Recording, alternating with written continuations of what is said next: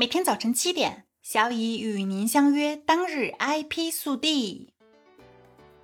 国家知识产权局办公室发布关于举办首届全国知识产权公共服务机构专利检索分析大赛的通知。近日，国知局发布重要通知，将联合江苏省知识产权局举办首届全国知识产权公共服务机构专利检索分析大赛（以下简称大赛）。本次大赛的主题为创新服务提升。大赛为个人赛，包括初赛、复赛和决赛三个阶段。各省级知识产权管理部门可组织属地知识产权公共服务机构人员报名，并对报名对象的参赛资格进行确认。于二零二二年九月二十日前将报名汇总表发送至大赛联系邮箱。国家知识产权局将于十月十日通过国家知识产权公共服务网公布初赛试题，参赛人员可于十月十五日前通过国家知识产权局专利检索及分析系统完成初赛试题，并将初赛答卷提交至大赛联系邮箱。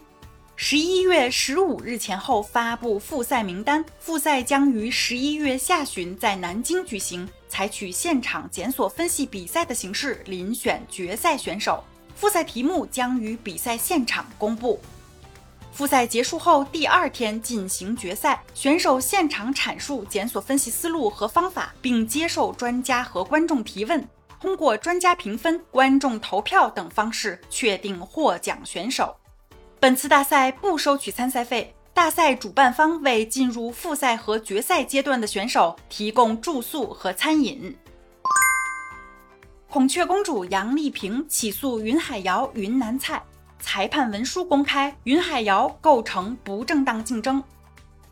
近日，北京知识产权法院公开了杨丽萍诉连锁餐厅云海肴云南菜侵权其舞蹈作品《月光》一案相关裁判文书。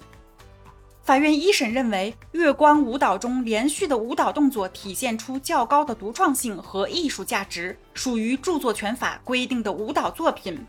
云海肴餐厅中关村欧美会店中的倍速装饰图案展现的每个舞蹈动作，均在月光舞蹈中有相同舞蹈动作可对应，而其中特定舞蹈动作是月光舞蹈作品具有独创性表达的组成部分。故倍速装饰图案与月光舞蹈作品的独创性内容构成实质性相似。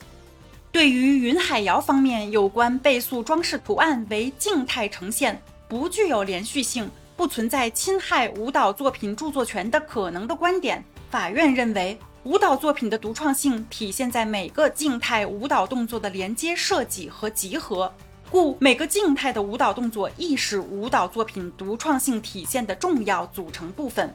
因此，法院一审判决云海肴餐厅方面侵害了杨丽萍公司就月光舞蹈作品享有的复制权和信息网络传播权，赔偿杨丽萍公司经济损失二十万元及合理开支一万元。短跑名将尤塞恩·博尔特在美为其标志性的胜利手势和签名申请商标。近期，牙买加田径巨星尤塞恩·博尔特已向美国专利商标局 USPTO 提交了两件商标申请。博尔特为其胜利手势的剪影申请图形商标，申请号为九七五五二零四二，涵盖的商品和服务有眼镜、手表和珠宝、皮革制品。服装和鞋类、游戏以及体育用品、娱乐和体育用品以及餐饮和酒吧服务。